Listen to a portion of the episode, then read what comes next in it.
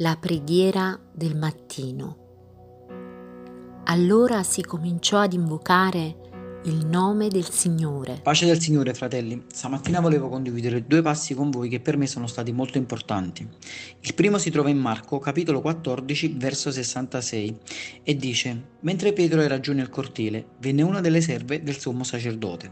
E veduto Pietro che si riscaldava, lo guardò bene e disse: Anche tu eri con Gesù Nazareno. Ma egli negò, dicendo: Non so né capisco ciò che tu dici. Poi andò fuori nell'atrio ed il gallo cantò. La serva, vedutolo, cominciò di nuovo a dire ai presenti, costui è uno di quelli, ma lui negò di nuovo. E ancora poco dopo, coloro che erano lì dicevano a Pietro, certamente tu sei uno di quelli, anche perché sei Galileo. Ma egli riprese ad imprecare e a giurare, non conosco quest'uomo di cui parlate. E subito, per la seconda volta, il gallo cantò. Allora Pietro si ricordò della parola che Gesù gli aveva detto, prima che il gallo abbia cantato due volte, tu mi rinnegherai tre volte. E scoppiò in un forte pianto Pietro. Fratelli, dopo aver letto questi passi, ho pensato, come mai Pietro ha rinnegato il Signore tre volte? Come mai proprio Pietro che, che è stato testimone oculare dei tanti segni, dei tanti miracoli, dei prodigi e di tantissime guarigioni che aveva compiuto Gesù?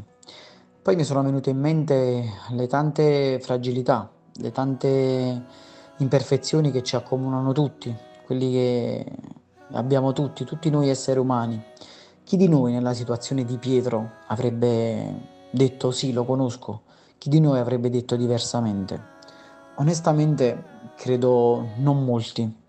Le paure, le nostre paure, le nostre imperfezioni ne sono davvero tante e quindi siamo molto limitati. Però nella nostra vita anche noi certe volte rinneghiamo il Signore, non rinneghiamo la persona, ma rinneghiamo la sua potenza. In che modo, in che senso? Quando ci troviamo a combattere con un forte scoraggiamento, una malattia, un problema economico grave, non poniamo piena fiducia nel Signore, proprio sapendo che il Signore ci ha liberati dalle catene che ci tenevano oppressi nella vita precedente, ci ha fatto rinascere. In un tal modo anche noi rinneghiamo. E questa è una forma di rinnegare, perché non diamo piena potenza al Signore di operare, non diamo piena libertà al Signore di operare. E quindi ci accomuna la, anche a noi la, la scelta di Pietro, ci accomuna perché ci facciamo prendere dalle paure. Ma se leggiamo in Deuteronomio 31.8 e dice, il Signore stesso cammina davanti a te Egli sarà con te, non ti lascerà e non ti abbandonerà. Non temere e non ti perdere d'animo.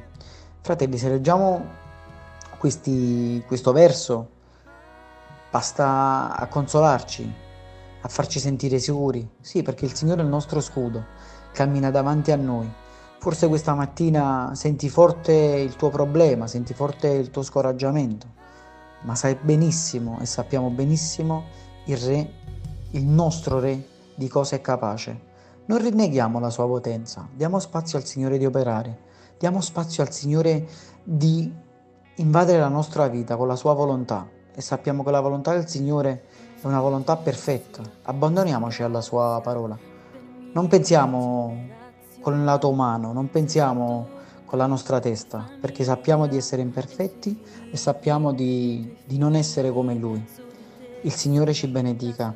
Amen. E per mille generazioni, sia su tutta la famiglia e sui figli dei tuoi figli.